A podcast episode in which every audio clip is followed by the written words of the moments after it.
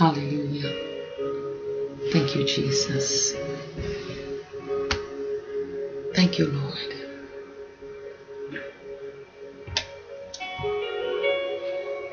Thank you, my Father. Hallelujah. Father, I glorify your name. Oh, you're so worthy of all of the glory. You're worthy to be praised, Father. You're worthy to be adored. You're worthy to bow before you. Hallelujah.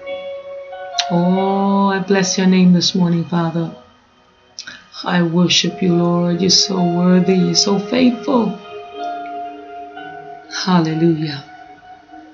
Good morning.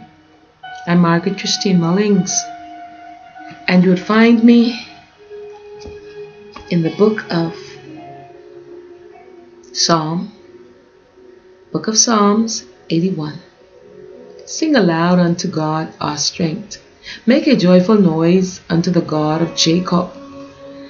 Take a psalm and sing hither, bring hither the timbrel, the pleasant harp with the upholstery blow up the trumpet in the new moon, in the time appointed on a solemn feast day. For this was a statute for Israel and the law of the God of Jacob. This he ordained in Joseph for a testimony when he went out through the land of Egypt, where I heard a language that I understood not. I removed his shoulder from the burden, his hands were delivered from the pots. Thou callest in trouble, and I delivered thee.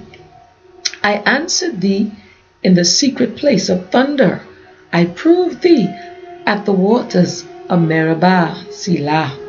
Pause and think of that. Hearken, O my people, and I will testify unto thee, O Israel if thou wilt hearken unto me.